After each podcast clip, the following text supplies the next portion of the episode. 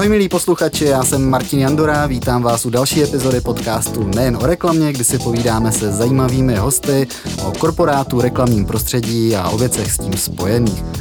Dneska zde mám trenéra s velkým T, protože je to trenér jednak sportovní, ale právě i trenér korporátní. Je to náš seznamácký manažer vzdělávání Milan Friedrich. Ahoj Milane. Ahoj, pěkné odpoledne všem. Čau, děkuji, že jsi přišel s náma popovídat a já jsem velice rád, že jsem tě sem dostal do podcastu. No já jsem také moc rád. Těšil jsem se na to. Já jsem tě představil v první řadě jako trenéra a myslím si, že to tě vlastně úplně nejvíc definuje v očích nebo v uších našich posluchačů, protože oni tě můžou znát jednak jako trenéra sportovního, ale také jako trenéra právě vzdělávání lidí. Já tě znám spíš po té stránce vzdělávání lidí, protože jsme spolu měli několik školení, sezení, bylo to úžasné. A ty tady Děkuji. v seznamu vedeš tým trenérů vzdělávání. Než si o tom něco společně řekneme, než si to celé představíme, řekneme, kdo jsi vlastně ty, tak mi dovol hnedka v úvodu otázku, kdo je to vlastně dneska trenér? Jak bys definoval trenéra? Těžká otázka. Zrovna procházím tím, že vybírám trenéra do, do, svého týmu a uh, tam se to kladu nejčastěji vlastně, co jsou ty požadavky, jak má vypadat správný profil toho trenéra a já si myslím, že to je člověk, který se napojí na naše vizi, která vlastně souvisí s tím, že pro něj musí být rozvoj a vzdělávání vlastně takový celoživotní sen nebo prostě věčnost. Já vždycky říkám, můj smysl života je se pořád budu rozvíjet a vzdělávat a ty lidi, co to tak mají a chtějí do toho věnovat energii, tak to je pro mě trenér. Neexistuje na to úplně speciální škola, speciální věc, kterou by uměl znát, ale musí ho to bavit. To by se podařilo stát se trenérem vlastně ve dvou rolích, jak už jsme zmínili. Eh, je sportovní trenér podobný tomu trenéru, který vzdělává lidi v oblasti, dejme tomu, nějakého seberozvoje, ten nesportovní trenér? Má to společné prvky, má to spoustu věcí, které se dají propojovat, který mě na tom úžasně baví. Samozřejmě třeba ten zásah eh, právě tady v seznamu nebo v tom korporátu, kde já se můžu věnovat tolika různým oblastem, tak je hodně velký. Naproti tomu v tom sportu, díky tomu, že dělám v tom jednom sportu, tak je to monotematicky zaměřený, ale krásně se z té jedné věci, z té sportovní přenáší do korporátu, nebo spíš řekl jako do té práce, do té praxe a úplně přesně obráceně. Krásně se propojují ty věci a ono tak vlastně i vznikalo. Coaching, když si vznikal ze sportu, přenesl se do korporátu a teďka spousta věcí já rád se implementuju obráceně. Co se týče toho trénování, než se člověk stane trenérem, musí získat nějaké zkušenosti. To není mandát, který získáš od narození, a musíš získat mnoho cených dovedností, zážitků a věcí, které tě pro tohle to připraví. Ty jsi v minulosti hlavně v té sportovní minulosti dosáhl mnoha výsledků, řekl bych i velice zajímavých. Jelikož jsi od přírody takový skromný klučina, většina lidí v seznamu ani neví, že tady spolupracuje vlastně s florbalovou legendou, tak já hmm. bych to tady teďka rád vyzdvihnul a zmínil, že vlastně Milan Friedrich, a ať už florbal sledujete nebo nesledujete, tak je prostě zkrátka florbalová legenda. Mají za sebou pěknou kariéru s Tatranem Střešovice, vy, kdo florbal sledujete delší dobu, tak samozřejmě víte, že tohle je prostě klub, který pozbíral velké množství extraligových titulů a mnoho, mnoho let držel a drží prvenství právě v extraligové úrovni tohoto sportu v České republice. A ty jsi byl mnoho let součástí tady tohoto stroje na vítězství, řekněme. Vítězství není zadarmo, musel se ho taky naučit, předpokládám. Je to tak. Eh, vítězství samozřejmě Pěkná věc, ale přesně umět vítězit, eh, ten vítězný typ, dotáhnout to do toho konce, kdy se to od tebe očekává, tak je to extrémně náročný, posiluje to, na druhou stranu je to zároveň hodně zranitelný, musíš to pořád obhajovat, lidi na tebe jdou a to tě vlastně může posilovat.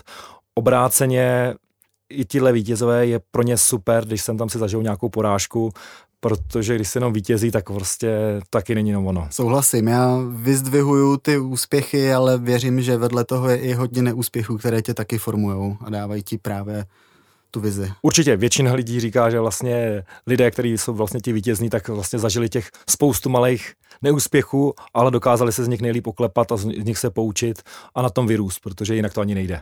No ale stejně máš sedm extraligových titulů, si dvakrát nejúspěšnějším hráčem České ligy, nejproduktivnějším hráčem České ligy. Kolik tak asi dáš golů v průměru ročně, nebo bodů, abys mohl být vyhlášen nejúspěšnějším hráčem ligy? Jak se to tak pohybuje? To už si nepamatuju tolik. Eh, já jsem, myslím, nebyl nejproduktivnější, ale byl jsem jako nejužitečnější, anebo jako nejlepší hráč České republiky. Tam to většinou právě bylo za třeba spíš jako tu podporu týmovou a možná někdy pro mě ta černá práce, ale zároveň přitom jsem byl produktivní. Vím, že asi nejvíc gólů, co jsem dal, bylo asi 44 Pěkný. tu sezónu, ale eh, těž, těžko teďka říct, myslím, že teďka se ty počty zvětšují a teďka možná ve veteránské lize bych to možná mohl navýšit, ale těžko říct teďka, když nám to přerušili.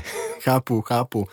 No jenom, že ty se nezaznamenával se svým týmem úspěch jenom na české úrovni, ale vy jste mohli své florbalové umění právě porovnat na úrovni mezinárodní, protože kromě extraligových zápasů ty jsi se účastnil i mistrovství světa.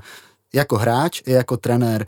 Vy jste dokonce, ty jsi dokonce vedl náš tým jako kapitán dvakrát na mistrovství světa, což je úplně fantazie, a vy jste dokonce urvali výsledek a skončili jste bronzový, což jasně v očích mnoha není úplně to vítězství. Na druhé straně, kdo prostě zná ten florbalový kontext a ví, jak se pohybuje florbal v jiných zemí, na jaké úrovni, tak tohle byl zatraceně velký úspěch. Jak na to vzpomínáš vlastně, na tu dobu, kdy si reprezentoval? Reprezentace ještě od malička, když jsem nevěděl, že budu hrát florbal jakýkoliv, tak prostě reprezentovat Českou republiku byl největší sen. To prostě, ať budeš se dělat cokoliv, tak je to vlastně takový ten nejvyšší level, který ho můžeš dosáhnout, takže já jsem na to byl strašně hrdý a uh, pamatuju si a zrovna tady ten začátky první mistrovství světa bylo 2.8 v Praze.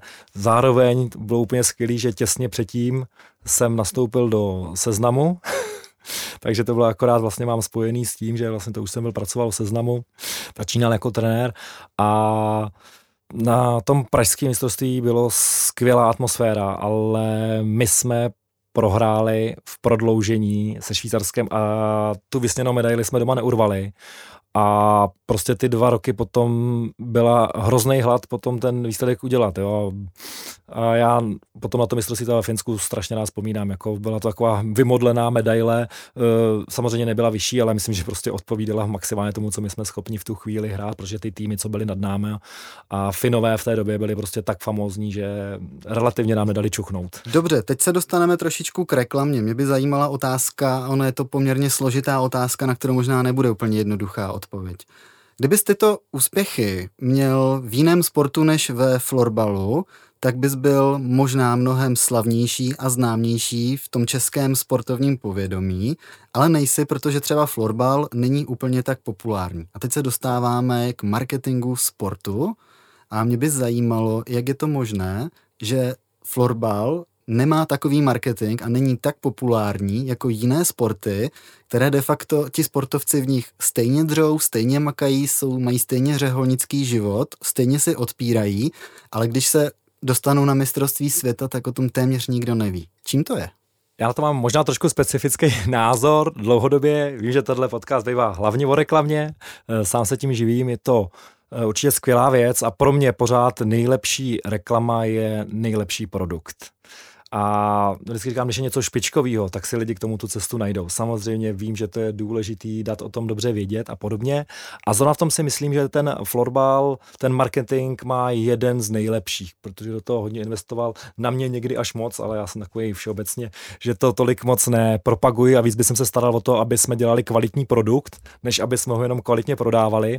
A tam si právě myslím, že je ten rozdíl, protože jsou tady tradiční sporty, a ty mají velkou výhodu, protože eh, je spousta lidí, kteří když byli malí, tak ten sport hráli. Hráli basketbal, hráli házanou, protože si to pamatují sami. Stejně jako hráli fotbal, hokej na plácku a každý do toho má nějaký větší vhled a tím pádem i tam je větší angažovanost koukat se na ten sport, i když uh, ho přímo nehraju. Nevidím ho aktivně. Což v tom florbale tolik není, a samozřejmě druhá věc je i samotná atraktivita sportu. Já si prostě pořád myslím, že ten hokej a fotbal jsou takový fenomény a ty ostatní sporty to budou mít za nima pořád těžký a vždycky, ale naopak já to u toho florbalu beru jako velkou přednost, protože říkám mi klukům, ve florbale, když skončím 30, 35 nebo k 40, tak já si vedle toho většinou jsem nucený a já to všem doporučuji, i budu nějakou kariéru a já můžu v klidu přestoupit na další a mám vlastně nějakou, když to řeknu, širší portfolio toho mýho záběru a můžu na to naskočit rovnou. Chápu, že někteří teďka je to i pro ně náročný, proto i s tím sportem končí dřív, protože přesně dají přednost té kariéře a je to vlastně jako normální. A proto já si vážím lidí, kteří vlastně dokážou tu kariéru skloubit i s tím sportem, protože ty nároky jsou čím dál tím větší. Mm. Je to mhm. fakt jako čtyřikrát, pětkrát týdně, k tomu ještě zápasy, další věci, eh, správná regenerace, ta fyzička tam prostě musí být takže skoro profesionální sport u někoho už určitě. A vlastně k tomu já říkám, hele, hrajte to pořád pro zábavu. A já to v tom právě vidím, protože to je můj styl života, já mám rád sport a budu ho dělat vždycky, mm-hmm. budu sportovat, nehledě na to, jestli mi za to někdo bude platit peníze nebo ne. Možná těma penězma by mě to naopak otrávili. Takže co se týče kvalitního produktu, mohla by tvoje slova potvrdit paralela třeba s biatlonem, kde já nevím, jak je to možné, že z České republiky se v posledních pěti, deseti let stala biatlonová velmoc. Vůbec nevím, kde se to vzalo, ale prostě asi opravdu byly osobnosti, byly výsledky, byly hezké tváře, které to prostě razily a z ničeho nic je tady populární biatlon. Takže kdybyste teoreticky Praze zvítězili, stali se třeba mistry světa. Myslíš, že byste mohli spustit třeba florbalovou mání v České republice a udělat z toho ještě populárnější sport? Funguje to tak? Bez sporu by to udělalo. Ono to vlastně v historii všech sportů je to právě vidět, že takový ten úspěšný jeden sportovec, který může vlastně nakazit populaci a tam, kde je spousta míst maličkých na světě, kde prostě jeden hráč vyhrál významnou soutěž a za 15 let tam najednou byla veliká spousta vlastně těch hráčů, protože on, on tam vlastně zažehl tu velkou motivaci těch mm. dětí do toho jít. Věřím třeba, že basketbalisti, jak zahráli výborně na, co si tam skončili šestí, tak věřím tomu, že jim to za 10-15 let se ukáže v nějaký větší konkurenci. Stejně jako to, to dlouhá léta dělali naši hokejisti, fotbalisté a to stejný by se podařilo ve florbal, akorát je to mnohem dlouhodobější a třeba ten biatlon, zrovna kterýmu máme blízko, díky tomu, že znám vlastně lehce šéfa, mm-hmm. a který dělá ten přesně z basketu přišel a dělá vlastně toho manažera výborně a navíc to měl jako dobrý produkt. Biatlon o něco možná snaží, že vlastně stačí jeden, dva lidi, kteří to byli dokázat táhnout, když to třeba u toho kolektivního sportu, takový jako vlastně jsou fotbal, hokej a podobně, tak tam potřebujete velkou masu. Velkou masu, aby tam byla v nějaký kvalitě. Eh, Česká republika teďka je dobrá, že takový ty jednotlivce dokáže poměrně dobře vymačkat, mm, jakože mm. se sem tam najde osobnost, která se tím razí cestu sama a tím zažene tu lavinu a když je tam stačí jako menší počet sportovců, tak zrovna teďka myslím, že ten biatlon je na tom tak dobře, že budeme dlouhou dobu, věřím, sbírat ty úspěchy právě díky tomu tady téhle úspěšné vlně. Florbalu by to taky pomohlo dlouhodobě, ale já myslím, že potřebuje dlouhodobě budovat když to řeknu jako základ, aby vlastně ten sport právě v té kvalitě udržoval nějaký standard a ty lidi na něj rádi chodili, aby prostě řekli, hele jo, takhle to má být. Pro nás je furt ten vzor tady švédská liga, která věřím, že v takovýhle kvalitě, kdyby to hrál u nás, tak ta popularita florbalu, nehledě na reklamu, bude mnohem vyšší. Nicméně, ale pořád reklama je důležitá a nejlepší reklama ve sportu jsou prostě výsledky. Je to, je to tak a za, za mě je to fakt jako kvalitní sport, ty lidi se na to fakt jako kdyby, kdyby viděli a zaujalo je to, tak věřím tomu, že by ta sledovanost a všechno bylo mnohem větší.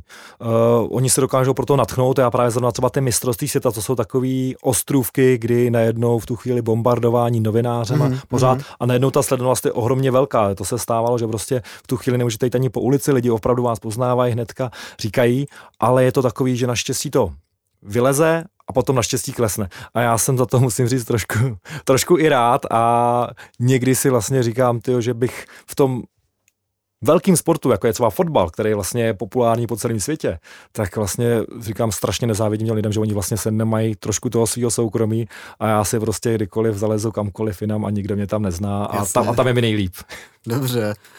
A ač si zmínil, že sport miluješ a budeš ho dělat pravděpodobně, co budeš chodit, mhm. tak profesionálně už se mu úplně nevěnuješ na hráčské úrovni. Ty teďka aktuálně trénuješ Tatran Střešovice, seš hlavní trenér Ačka. Je to tak, teďka už jenom eh, rekreačně hraju za veterány právě Forzy, Forza, mm-hmm. Forza Tatran, takže eh, tam už si jenom spíš takhle jako pinkám, ale právě to daný tím, že i musím říct, že jak jsem hrál dlouho a bylo to poměrně náročné a to tělo jsem poměrně huntoval, tak teďka se mu snažím jako odvděčit, takže začínám sportovat tím správnějším stylem, abych právě dlouho mohl ještě chodit a běhat a mám dlouhodobě problémy s nějaký se zádama, takže jsem vůbec rád, že jsem takhle dlouho mohl hrát, ale teďka se snažím dělat všechno pro to, abych eh, dlouhodobě mohl být aktivní. Já jsem nedávno poslouchal velice pěkný podcast s Petrem Macháčkem z Kru, což je vlastně trenér bojových umění v České republice a je to co se týče role trenéra, určitě jedna z nejvýznamnějších osobností, kterou tady v Čechách prostě máme. A on řekl, že jediná metrika dobrého trenéra jsou prostě výsledky, které za ním jsou. A já bych se chtěl zeptat na tvé výsledky. Mohl by si říct, jak se vám s Tatranem aktuálně daří, navzdory třeba koroně, navzdory celé tady té situace? Kolikátí jste v tabulce, jak často trénujete, jak se vedete? Aktuálně mám radost, že už druhý týden trénujeme, protože vlastně se rozjíždí zpátky Superliga. Za to mám samozřejmě radost. Byl bych rád, kdyby samozřejmě se všeobecně mohlo sportovat mnohem víc České republice, aby se tady tohle uvolnilo, hlavně pro děti. By to bylo za mě skvělé, ale musíme brát pořád, jak to je. A aktuálně my se připravujeme, ta liga je, teďka bych řekl, těžko uchopitelná z hlediska toho, že tam chybí spousta dohrávek, které mají být. Znamená, některé týmy mají víc zápasů, takže aktuálně máme lichotivé druhé místo, mm-hmm. což je zatím jedna prohra, takže v tom jako spokojenost, eh, z výkony už taková spokojenost nebyla, já jsem v tomhle takový eh, pedantní a já bych chtěl, aby jsme to ještě mnohem víc vylepšili, vyladili, ale máme mladý mančáv, který se teďka připravuje a věřím, že nějakou tu první čtyřku, pětku bychom chtěli ubojovat do základní části, aby jsme vstupovali ideálně z té první čtyřky třeba do playoff, to je takový sen. Ale mým hlavním cílem, a to je pro mě ta, ten výsledek tady, že ta naše hra bude vypadat, protože já jsem přesvědčen, že když ta hra bude vypadat eh, tak, jak kluci umějí zahrát, tak eh, nebude problém s tím místem na té bedně. Výborně, jsem rád, že svému týmu věříš a hlavně věříš svým trenérským zkušenostem a skills, protože tohle bys jinak do éteru nemohl říct. Eh, já nemůžu právě vyhlasovat ani žádný výsledek, já prostě se musí odvíjet od toho, že když budeme hrát perfektně, tak mám nějaký odhad, kdyby to mohlo být, ale my zase musíme respektovat sílu soupeřů, kde tady prostě vím, že tady jsou špičkový týmy, špičkový, což je super, protože to nás žene dopředu mm-hmm. a my se musíme koukat na náš výkon, kam ho můžeme posunout a reálný, kde ho, kde ho můžeme vlastně pot, potom vidět. Takže tam to odhaduju spíš reálně, ale i klukům se snažím říkat, jak jsme soustředěni na náš výkon a ne na to, jestli budeme druzí, třetí, čtvrtý, to se nám může lehce zvýnstit. Stačí pár zápasů taky můžeme být devátí.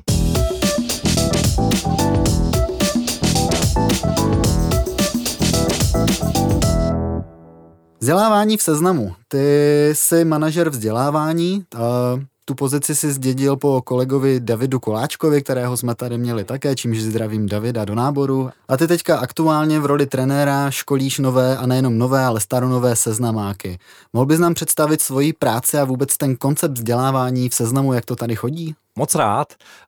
Uh já samozřejmě teďka díky tomu, že už jsem v té roli manažera, tak už tolik těch tréninků nedělám, už na to mám uh, hlavně trenéry, který odvádějí tu denní práci a to bylo pro mě možná takový ten největší uh, předěl v tom, kdy já z toho specialisty, který chtěl právě dělat přesně ty tréninky, celou dobu trénoval, tak teďka tím mým hlavním cílem je dosahovat těch výsledků pomocí těch výborných trenérů, abych rozvíjel je, aby oni ty tréninky dělali tak dobře a byli uh, úspěšní a měli z toho ten dobrý pocit, jak jsem to relativně mýval já, a, ale samozřejmě jsem si nějakou část nechal a určitě svoje oblíbené tréninky pořád dělám workshopy, takže se udržuji v té kondici a i díky tomu, že jsme takový menší oddělení, uh, je nás vlastně dohromady šest, tak uh, je to i potřeba, protože to potřebujeme všechno odbavit, ale jsem na to strašně rád. U nás ta koncepce pro mě je hodně specifická, protože jsem nenašel zatím asi na trhu moc jiných firm, který by to dělali, uh, bych řekl, v takovýmhle rozsahu jako my, protože řada firm třeba má jenom pro obchodní pozice nebo má a pak si to třeba outsourcuje, že si berou vlastně externí agentury a podobně. U nás, a to já beru jako největší přínos a proč mě to tak jako baví, je ta rozmanitost. My vlastně, jak seznam roste, je velký, máme tady vlastně teďka přesně jako nově třeba lidi z médií, máme tady lidi z vývoje, máme tady lidi z obchodu, takový ty tři velký naše zástupce a každý je vlastně úplně jinačí, mají jinačí potřeby a jsou to jinačí osobnosti a je to strašně pěkný vlastně na to navazovat a i ta různorodost těch tréninků, že neděláme jenom produktové tréninky, děláme soft tréninky, ale zároveň hodně workshopů a vlastně cokoliv si lidé v seznamu usmyslí, tak my se jim snažíme zprostředkovat. Mhm. Pokud to umíme interně, pokud ne, tak hledáme nějakou externí pomoc, aby, aby dosáhli těch výsledků. A to je skvělý, že vlastně, ať už si děláme e-learning, tak já prostě teďka jsme hodně zajeli třeba na konzultace a podobné věci, což je potom skvělý, že i trenéři, kteří tady jsou, tak tady vydrží dlouho, protože ty věci dělají poměrně nově a můžou tam mít spoustu času vlastně pro svou realizaci a pro svůj rozvoj. Děkuji za vyčerpávající odpověď a pojďme hlouběji do toho vzdělávání. Školíte takřka všechny zaměstnance seznamu, ať už při úvodním školení projdou vašimi hmm. rukami, po případě, když uh, v rámci sebevzdělávání, seberozvoje navštěvují vaše kurzy. Prostě je velice nepravděpodobné, aby někdo neprošel prádlem vzdělávání seznamu. Je pravda, že ten úvodní den máme právě pro úplně všechny seznamáky, aby se seznámili. Není to úplně tam jako školení, ale takový ten seznamovací den, který jsme rádi, že jsme zavedli právě proto, aby byly trošku blížší vztahy v tom seznamu. Dobře, já se zkusím zeptat trošičku jinak. 1500 zaměstnanců je neskutečně velký počet lidí. To máš 1500 hm. potřeb, teďka ek, teďka nějakých aprobací, co ti lidi umí, s čím přicházejí do těch školení a potom nějaký výstup, co se z toho školení mají odnést. Jak vlastně musíš mít diverzifikovaný tým školitelů, abyste byli schopní vzdělávat lidi soft skills, hard skills, eh, jazyky a prezentování, no prostě zkrátka všechno, co školíte to je právě velice těžké eh, hledat takového člověka, tom takový brouk pitlík, aby od všeho něco uměl, ale je to opravdu tak, že vlastně po všech trenérech chci, aby vlastně ty základní produkty byli schopni předávat. Pak má samozřejmě každý svoji specializaci, kterou mám, ale hledáme tam eh, i třeba právě hodně ty technické dovednosti a podobně, mm. protože máme tady řadu vývojářů a pro ně je to vhodné, když ty lidi mají základní orientaci, samozřejmě nikdy se jim nemůžeme rovnat, ale je dobré znát trošku tu problematiku nebo třeba jenom vědět, eh, třeba Scrum a podobné vlastně hmm. techniky, aby jsme vlastně věděli, jak na to navazovat. Což je naopak pro nás super, že my se vlastně učíme nové a nové věci a ty lidi, kteří tohle baví a nevadí to, že se budou zaměřovat čistě na jedno, tak je to právě pro ně, vyřekl, ta nejvhodnější alternativa. Ale máš rozhodně pravdu, že těch potřeb je hodně a vlastně je někdy těžký to vlastně všechno skloubit dohromady. Se řekne, hele, pojďme dát jeden trénink pro všechny, tak je to náročnější. Proto i máme tak velice rádi, když přijdou lidi se specifickým, když to řeknu, svojí potřebou a my jim to můžeme ušít na tu míru. Prostě mm. udělat, hele, tady pro tyhle pět lidí tohle, tak je to super výhodu mají ty velký, obchod přijde a uděláme trénink pro 200 lidí, kteří můžou vlastně procházet pořád, ale máme rádi i takový ty menší věci, třeba pro tým 6-7 lidí. A kdo školí vás, školitele? Protože příklad, seznam zavádí nový produkt, takže noví obchodníci se o tom produktu budou muset něco naučit, stejně tak ti stávající, ale první se o něm něco musíš naučit ty, abys byl schopný ho těm lidem vysvětlit na takové úrovni, aby byli schopní ho prostě prodat a byli si natolik jistí v kramflecích, že ví, co prodávají. Kdo školí trenéry a jak si vlastně vy držíte své aktuální povědomí nejenom o produktech seznamu, ale o technice, jsme technologická firma, o postupech, procesech, lidech, divizích, zkrátka o všem. Jak se vzděláváte vy? Uh, hodně podobně jako ostatní, ale jako nás to baví, tak to děláme. Zrovna třeba tady ty seznamácké produkty, tak uh, tam je to taková kombinace. Buď je varianta, že přesně my si většinou vezmeme tady člověka specialistu, ať už třeba z s nebo z jiných druhů vlastně reklam firmy a podobně, a ty nám ty informace předají, tak jak jsou vlastně produktově.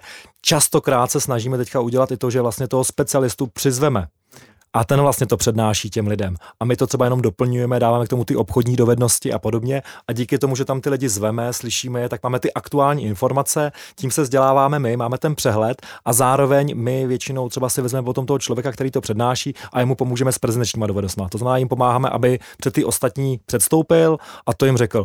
Třeba v těch vývojových věcech jsme hodně dělávali iOS, to říká takzvaný mm-hmm. interní odborná setkání, kdy byly vlastně různé třeba programy, uh, kterými vlastně ani nerozumíme pořádně. Ty vývojáři to znali perfektně, měli nějaké know-how a bylo by super, kdyby je dostávali ostatní seznamáci, tak jsme jim třeba jenom pomohli s tím zorganizovat nebo jim nějak pomoct, aby to nějakým způsobem probíhalo, ale už si to řídili oni a my vlastně jim pomáhali v roli těch konzultantů, aby oni to know-how dokázali předat a zároveň rozvíjeli sami sebe, protože ty prezentační dovednosti řada, vím, že si pamatuju některé, které nechtěli před ty lidi předstoupit a teďka by se toho skoro nevzdali, jak je to vlastně chytlo a rozvinulo. Jeden kolega, který dělal kdysi trenéra, dnes už tady zaměstnán není, kdysi o vašem oddělení řekl, že jste oddělení hub, že jste houby. Ne proto, že byste tak chlastali, ale protože... jako... si říká, že nás zná. jako správná houba vy musíte umět jakékoliv vědomosti nasát, abyste byli schopni je potom předat dále. A to je, myslím si, jeden z, hla, z hlavních jakoby ukazatelů dobrého trenéra, že vlastně ten člověk je schopný se naučit všechno na takové úrovni, aby byl schopný to předat jiným lidem, aby to pochopili. Je to tak, jo, a vlastně na to navážu, že samozřejmě máme tady interní odborní znalosti, ale my se musíme udržovat v té kvalitě i co se týká vlastně, uh, co je aktuálně na trhu. Proto my čerpáme hodně externě a děláme vlastně, ty to krásně popsal, my potřebujeme, protože těch informací v dnešním světě je tolik, tak velké množství a vlastně ten největší předanou hodnotu, kterou my vlastně i v nás vidíme, je, že my vlastně všechny ty informace zpracujeme, vybereme ty podstatný a jednoduchou formou je potom budeme předávat na seznamáky, aby vlastně jsme jim pomohli s tím zpracováním, protože jinak oni by nepročítali tolik knížek, tolik podcastů a všeho, co vlastně existuje. Dneska je ten internet to zrychlil natolik, že vlastně pro lidi, kteří mají rádi znalosti, tak je to naprosto skvělá věc. Mm-hmm. Bohužel to ty lidi může přehltit natolik a nemusí být potom schopni to realizovat. A to je vlastně náš pomocník přelouskat jim to, dát jim to stravitelnou formou a pomoci jim s tím, aby to dokázali aplikovat. A to je vlastně o, to, o co my se snažíme. Máte i pasivní vzdělávání? Vysvětlím. Aktivní beru tak, že přijdu na váš kurz, na který se přihlásím a intenzivně se tam něco učím, ale pasivně máte e-learningy, po případě nějaký web nebo rozhraní, do kterého se můžu přihlásit a učit se vlastně v úvozovkách jako bez ohledu na vás? Ano, máme, máme a jsme za to rádi, že tady vznikl a dokonce věříme, že příští rok bude ještě více modernizován náš vlastně e-learning. Je tam i spousta produktových e-learningu, ale i softových. My tam teďka vlastně dáváme hodně nový, takže věřím tomu, že když uh, lidé mají chuť a půjdu se nám podívat, tak tam najdou spoustu zajímavých kurzů, snažíme se je doplňovat, uh, čím si právě tady trošku ještě uh, lámeme hlavu a věříme, že právě příští roky bude lepší je, aby ta když to řeknu, uživatelská příjemnost toho prostředí byla lepší. S tím my si bohužel nejsme sami schopni pomoct, jsme nějakým způsobem omezení i tím prostředím, ale s tím by nám měli do příštího roku, věřím, pomoci uh, kluci z vývoje, a to je pro nás vlastně takový asi, to je ta třešnička, to je podle mě takový to, kdy, když budete mít příjemný uživatelský web, tak ty lidi se tam velice rádi ty informace přečtou. Když je to takový roztříštěný, tak ty lidi vlastně neví, kde hledat a podobně a to je vlastně takový ten zábran toho, proč ty lidi ty informace tam nečerpají. Myslím, že těch informací my tam máme dost a budeme tam klidně dávat ještě lepší, ale právě potřebujeme uživatelsky to zpříjemnit, aby pro ty lidi to bylo jednoduchý, pohodlný. To je dneska lidi potřebují všechno rychle a potřebují to mít příjemný. Je to přesně tak. Máte nějakou zpětnou vazbu od lidí, kteří do těch e-learningů chodí, jak se jim s tím pracuje, jak to vypadá, jak prostě to celé působí? Máme, máme určitě a právě to je jeden z těch důvodů, proč to předěláváme. My jsme se na to teďka třeba i cíleně zeptali, teďka jsme dělali právě jako jeden z větších průzkumů. Eh, kolegyně obolávala i kolegy přesně a ptala se, ptala, co by chtěli, jak by to mělo vypadat a vlastně hledáme to ideální řešení a nejenom k tomuhle, ale i k ostatním vlastně formám. Jakou formou vlastně ty lidi to vzdělávání přijímají, protože každý jsme trochu jinačí, někdo přesně kouknete na e-learning, někdo by radši slyšel podcasty, mm-hmm. někdo by mm-hmm. radši koukal na video, někdo radši přijde a chce si o tom popovídat, konzultovat. Takže my se snažíme i vlastně těma různýma formama uh, najít vlastně přístup k co největší mase těch seznamáků, aby i prostě pro lidi třeba v Ostravě, kteří jsou na pobočce, aby si mohli na dvě, na tři hoďky něco poslechnout, anebo se připojit. Kdo nám třeba tahle doba hrozně pomohla díky tomu, že teď jsou všichni třeba u nás na tom Zoomu a podobně, tak už to není vůbec problém a já říkám, tím se zkrátila celá republika, teďka všichni žijeme společně a vlastně je úplně jedno, jestli se připojím do Prahy nebo do Ostravy. Je to tak a teď si mi úplně fantasticky nahrál. Jak se vzdělává v době covidové? Jak jste se s tím vypořádali?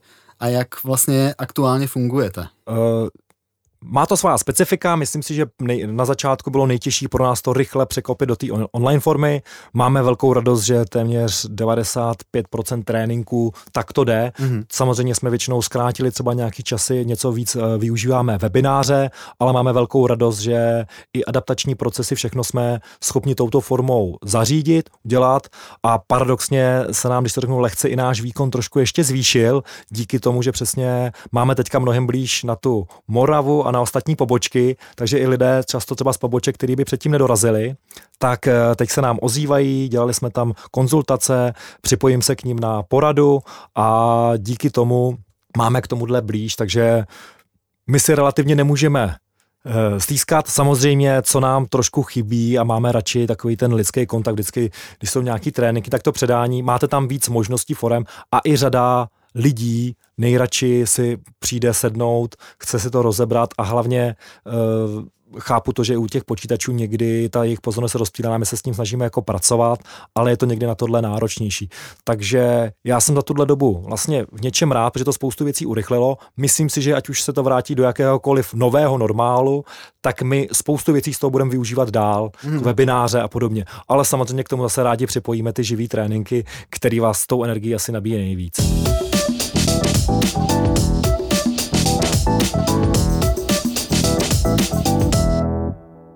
Tak jo, pojďme se pobavit o specificích lidí, které vzděláváte. Vy školíte dospělé lidi a docela bych řekl i širokého věkového spektra a to může přinášet různá úskalí s tímhletím spojená. Mohl by si mi říct, kdo je takový váš typický student, anebo máte vůbec typického studenta? Jak se vzdělávají dospělí? Každý člověk je specifický. A na, to, na tom je to možná krásný, jsou tady samozřejmě jako nějaký větší skupinky. Já jsem to tady lehce připodobnil, že tady máme jako skupinky jako obchod, jako je vývoj, uh, stejně tak produkt, nebo právě jako média, kde procentuálně je vlastně víc lidí si trošku podobný, jsou tam jako lidé podobného ražení. Ale co je dobré, tak vlastně skoro v každé z těchto částí firmy najdete lidi, kteří prostě to vzdělávání baví. Mm. Ale třeba jinačí forma. Někoho prostě vidět, že se víc technicky zaujímavé, takže ho strašně baví uh, dívat se vlastně na ty nové produkty, co by mohl ještě mě vývojově. Někoho strašně baví rozvoj těch softových věcí, někoho teďka a baví uh, vůbec se dívat na to, jak si, když to řeknu, v dnešní době zařídit život, takovou tu rovnováhu a podobně. To je, myslím, že téma posledních let a myslím, že to bude do budoucna hodně, když to řeknu, důležité, aby ty lidi přesně jako našli nějakou tu rovnováhu v tom svém životě a dokázali s tím pracovat. Pracovní život, teď jsou na ně velký kladený nároky, všichni od sebe očekávají velký cíle, tam si kladou větší a větší překážky a vlastně všechno se urychluje a jak zároveň se z toho jako nezbláznit. Takže to je jedna z věcí, kterou je dobré se jako zamyslet a ty Dospělí se vzdělávají stejně jako kdokoliv jiný a to je právě pro nás to nejtěžší vlastně najít ty nejvhodnější formy. A jsou lidi, kteří hodně dají na emoce, jsou lidi, kteří dají hodně na fakta. My máme spoustu věcí a hodně na tom dbáme, aby jsme všechno měli založený na nějaký, my to říkáme evidence-based, mm-hmm. aby to prostě byly různé studie, my to čteme. Na druhou stranu my to musíme dávat vždycky do toho praktického, jednoduchého uchopení pro toho člověka. Takže já si myslím, že my musíme vždycky najít tu správnou právě formu pro toho konkrétního. Proto se mi to třeba dobře dělá, když uh, jsem s někým jedna jedna na nějaký konzultaci. Mm-hmm. Tam jsem mu schopen pomoct mnohem víc. Na tom velkém tréninku nebo na tom webináři semináři třeba pro 30, pro 50 lidí, tak tam člověk musí mluvit obecně a je to spíš o té motivaci, aby ty lidi si v tom našli, ale my, a to mám právě rád na té když to řeknu na tom seznamu, na tom korporátní, že já potom ty lidi, kteří to baví, tak když chtějí a přijdou za náma, tak my se s ním můžeme věnovat individuálně. A ten, kdo chce pomoct, tak my jsme za to strašně rádi, protože my tam vidíme ty jeho kroky, které se zlepšily a oni se posunují a to je pro nás ta největší odměna. Já myslím, že pro trenéra je to největší odměna, když vidí, jak někdo vyroste a má z toho tu radost. I když víme, že to je třeba jenom pár lidí, protože my jsme nejradši, aby rostli všichni, ale mm-hmm. to by byl trošku, trošku idealismus. Uh, já bych se rád bavil o té motivaci a o těch krásných úspěších, které získáš jako trenér, když někoho vzděláš a vidíš, že to mělo smysl, ale to jsou takové ty věci, hmm. Nechci říct, že když jsi za to placený, tak by se to mělo jakoby dít, ale je to vlastně součást nějaký dohody, kterou máš se seznamem a je dobře, že se daří tu dohodu naplňovat a že produkujete vzdělané, motivované lidi. Aby se chtěl pobavit o těch nemotivovaných a o těch, se kterými třeba ta práce úplně tak jednoduchá není. Sám jsem zažil, že v té skupině deseti lidí, kteří přijdou na tu skupinu, může někdy výjimečně přijít někdo, kdo tam není z vlastní vůle, ale byl tam třeba poslaný nějakým manažerem a je velice demotivovaný. A dokonce jsem i sám zažil, že tu skupinu začal velice jakoby narušovat a začal tomu trenérovi docela jakoby v úvozovkách zatápět. Chtěl bych se zeptat, ne jestli se ti to někdy stalo, pochopitelně se ti to pravděpodobně někdy stalo, ale jak tomu čelit s grácí, aby se s někým nepohádal, někoho v úvozovkách nenasral a aby to pořád mělo jakoby tu úroveň, kterou třeba ten člověk upírá tím svým chováním. Mm, rozumím, určitě se takhle stává, jako může stát. Musím říct, že už to opravdu třeba není tak časté a důležitá věc a krásně jsi to popsal, je opravdu s, ně, s nějakým stylem s tím člověku vlastně naznačit, zjistit, co je. Já vždycky prvně jdu vlastně po té příčině, to znamená doptávat se, co se stalo, co by se z toho mohlo odníst a potom se vlastně chci s ním domluvit, s tím člo, daným člověkem, a jestli to pro něj vlastně má význam.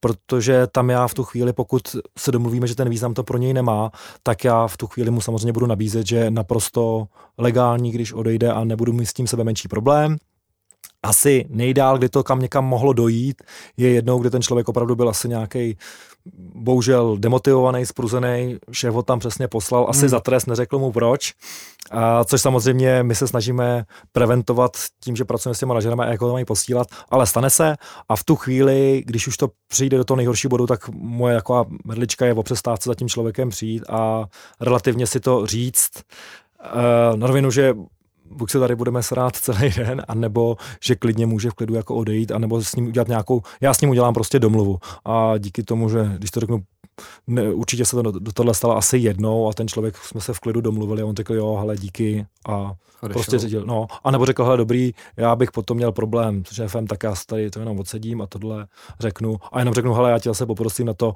ty ostatní lidi se tady chtějí vzdělávat, chtějí tohle, tak jim to nenarušovat. Jo, a takhle jsme se vždycky mm. dohodli a fungovalo to. Výborně. Takže to musím zaťukat. Já ještě vidím, nechtěl bych moc, abychom si o přestávce dávali nějaký domluvy a nabídky, které se neodmítají a podobně. To dělá jenom ta plešatá hlava. OK. Pojďme se trošku od vzdělávání pobavit o budoucnosti. Nejenom vzdělávání, ale o budoucnosti florbalu, budoucnosti tebe, budoucnosti vzdělávání v seznamu. Zkrátka, protože budoucnost je nejistá. My nevíme, co bude za měsíc, na to, co bude v roce 2021, ale blíží se nám konec roku, takže nějaké plány jste trenéři dělat museli a mě by zajímalo, co se v roce 2021 stane v oblasti vzdělávání v seznamu? Jak už jsem lehce naznačil, my bychom rádi více inovovali náš e-learning, to znamená to prostředí, aby jsme v něm fungovali a tím pádem bychom se možná vrhli i víc na tuhle formu, ale tam spíš půjde přesně jako o ten obsah. Co je tím naším dlouhodobým nějakým cílem je to, co my tady bavíme. My hledáme pořád tu cestu, jak ty lidi natchnout a potom dovíst tomu, aby se opravdu posouvali a zlepšovali, což je někdy jako ta nejtěžší část. A ten trénink většinou zajistí to motivaci, nějaký natchnutí, ale už potom tolik nejsme u té realizace, což my teďka těma postupnýma krokama se snažíme. Uh, jeden z těch produktů je třeba manažersk, manažerská akademie, kterou jsme vlastně teďka nově spustili, kde vlastně přímo ty konzultace potom těm manažerům nabízíme, aby jsme s nimi byli v, v tom denním kontaktu a musím říct, že i za poslední půl rok nám neuvěřitelně zvedlo až strojnásobilo část vlastně právě těch individuálních konzultací s lidma, kdy my vlastně jdeme přímo s těma lidma a pomáháme jim to aplikovat do té každodenní praxe. Protože v dnešní době už sehnat informace není zas extrémně tak těžký. Proto my pořád budeme určitě mít postavení na tom, že budeme dodávat to know-how zajímavý, ale to už řada lidí má, nebo to slyšeli několikrát. A my chceme víc být blíž a pomáhat těm manažerům i ostatním to aplikovat do týdenní praxe. To znamená jít s nima, uh, jak to budeš teď konkrétně dělat v tvý pozici, ten time management, že budeš chodit sem, takhle to budeš řídit, aby jsme jim vlastně co nejvíc ulehčili tu cestu a pomohli s tím prvním krokem a já většinou říkám, když se zajistí ten první krok a ten člověk vidí, že mu to funguje, tak to je ta největší motivace. Mm-hmm. Jo, takže vlastně, když to řeknu, natchnout, nakopnout a vlastně pomáhat mu potom s tím a velkým doufám, věřím to, že velkým i tématem příštího roku bude, co teďka vlastně rozjíždíme třeba s obchodem a i s marketingem a je to vlastně uh, práce s talenty, se silnými stránkami, což je věc, která mě extrémně samotného jako baví mm-hmm. tkne a je to vlastně o tom přesně, jak co nejefektivněji najít svoji vítěznou strategii, kterou já můžu fungovat a já mě zajímají neurovědy, jak funguje mozek, takže dlouhodobě to zkoumám a uh, tohle mi na to krásně navazuje, i když pořád o tom mozku víme strašně málo, tak jenom těch pár věcí, které tomu dávají a do toho vlastně nějaké podvědomí, vědomí a jsme se tady hodně bavili o té motivaci, tak to jsou věci, které my chceme co nejvíc aplikovat, aby jsme těm lidem pomáhali to přenést. Takže já už tady teďka poslední dobou hrajeme s binaurálními býty, to znamená nějaké mozkové vlny, wow. jak funguje a právě tam, kdy se vlastně dostávat ten mozek do té formy, kde ten rapid learning nebo cokoliv funguje nejlépe, kdy já se rychle učím, funguju a vlastně zvládá tu efektivitu. Abych to nemusel se učit pět hodin, ale zvládl to za hodinu a byl co nejefektivnější, což je vlastně dnešní doba, co nejvíc to tam ústovat, ale zároveň tam zůstat v tom relativním, když to řeknu klidu, umět odpočívat. Pro mě to je pořád a třeba pro mě jako člověka je to velký, když to řeknu, vnuknutí posledních let, protože já jsem se celý život hodně staral o tu lidskou stranu, jako když to řeknu o tu fyzickou, to znamená být připravený fyzicky relativně samozřejmě i mentálně podobně, ale staral jsem se, ale musím dobře jíst, musím dobře spát a podobně, ale zároveň stejně důležitý je vlastně takhle pracovat s mozkem. Ten mozek vlastně tohle všechno řídí a ovládá a to znamená, co chce jíst on, jak potřebuje odpočívat, jak potřebuje regenerovat. A to je prostě věc, která řada lidí vlastně trošku ponechává a přitom je to to nejdůležitější.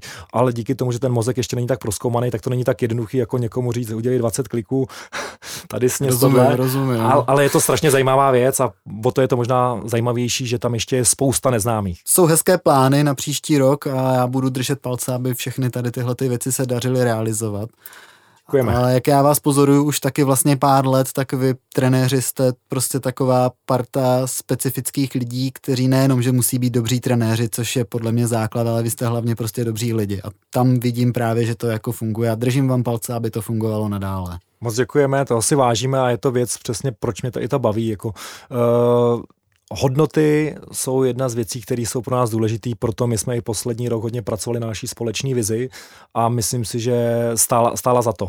A je dobrý ty hodnoty nějak cítit, ale je dobrý si je nějak zvědomit a vlastně vážit si toho, že vlastně můžete sdílet s lidma podobné hodnoty a potom ten leadership se dělá výrazně lehčej. Tohle by se už teoreticky dalo použít jako závěrečné poselství. Teď si to tak krásně jakoby zhrnul, tohle je fakt moc pěkná myšlenka. Samozřejmě, já myslím, že lidi by měli znát svoje hodnoty, aby věděli, ale všeobecně moje myšlenka, kterou bych klidně rád jako řekl všem, všechno začíná u sebepoznání. Já myslím, že mě to dalo v tom životě extrémně moc, ale všímat si toho, co skutečně jsem já a z čeho vycházím, tak uh, může otvírat neskutečné možnosti, co se ta poznat, co jsou vaše skutečné motivace, co chcete dělat, uh, co vás bude bavit, tohle si všímat, tak já bych byl nejradši samozřejmě, kdyby se tohle učili děti ve škole, protože tam je to nejlepší a ideální věk, ale dobrý je to, že to člověk může dělat celý život kdykoliv, takže to budu rád, když si to dokoliv z toho vezme a půjde do toho konkrétního bádání. Já to podepisuju a moc krát děkuji za tvá slova a děkuji i za tvůj čas, který jsi našel dneska, že jsi za námi přišel pokecat do podcastu, nejen reklamně. Já jsem taky moc rád za pozvání a